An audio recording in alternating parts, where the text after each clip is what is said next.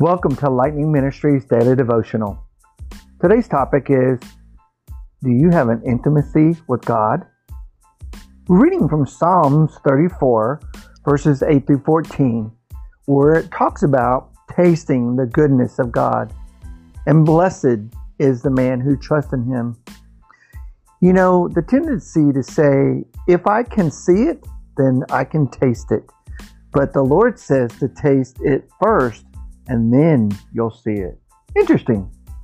you know, I find that it's far too easy to become so busy that we don't have any time with God.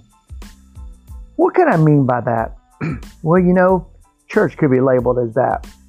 We're so busy serving and singing and teaching and preaching and going to mission fields that we don't have time for God. You know, I think that's a trick of the devil trying to make us so busy and so distracted or the lack thereof distraction because we're so focused on thinking that we're doing good and all the things that we're doing that we don't really see the fact that what we're doing is wrong. I think the biggest thing that I've mentioned to people before that are working in any kind of an industry, even in the church, learn to say no. Because you know, God would rather you spend time with Him than spend trying than spending time in doing things for Him are with him. But I digress. Don't be misguided to attempt to create an intimacy with God by being so distracted by the business busyness that you place yourself in. Kind of tongue tied to that a little bit. Now, let me ask you a question. Why would any Christian choose an artificial closeness with the Lord when He wants to give His children, that's us, the real thing? That's a profound question. I think one of the reasons is, is that being known by God requires intense vulnerability and the humility to receive His grace.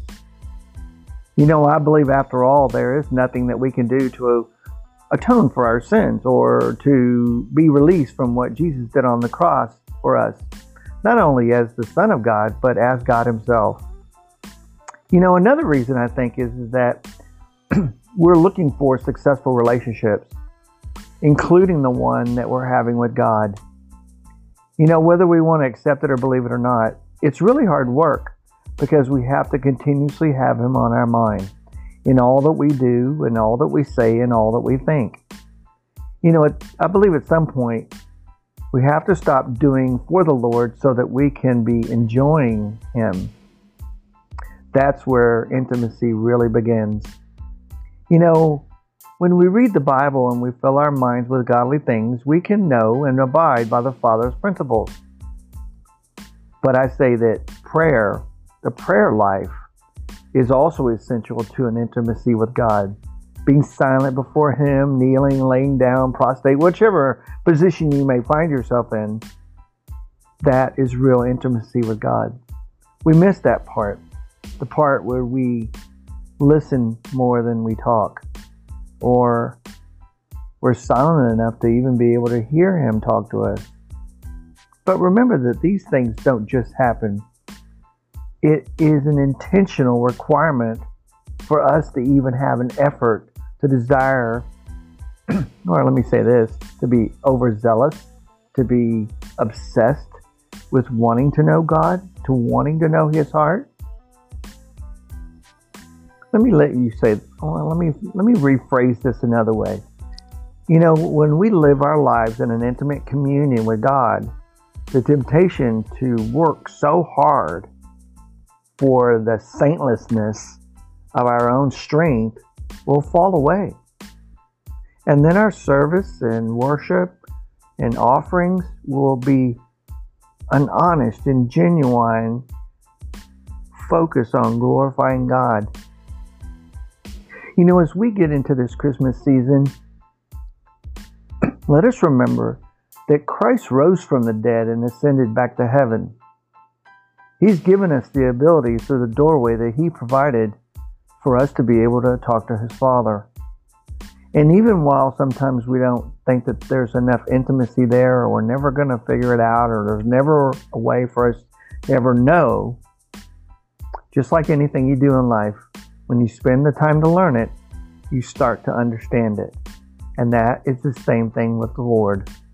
Now, let me let me say something when I say that. When we understand what God's will is for our lives and the purpose and plans that He has for what He's placed us here for, then we won't strive as hard as trying to accomplish anything. Yes, we're going to want to serve and we may be even be able to sing, which I can assure you I cannot. Teaching and preaching, I can help you with. Going to the mission field, I think that there's some that are planned for that. I may not be one of those people. Um, I've been on a few mission trips, but anyway, I digress. God loves you, He cares about you. He's even more excited about the fact that you're here listening to what I'm having to say through the power of the Holy Spirit. He is ecstatic because He loves you and cares for you. I pray that you have a wonderful holiday. I pray that your Christmas is more than merry. I pray that the gift that God had given us becomes the gift that you receive and open and place it in your heart. I look forward to you coming back. I pray that you'd share this message with someone else that may need it more than maybe what you did. And I pray that if you got anything out of it, I pray that it was an encouragement. Thank you so much for taking the opportunity to hear what God is using me to say to you now. Thanks. Have a blessed day.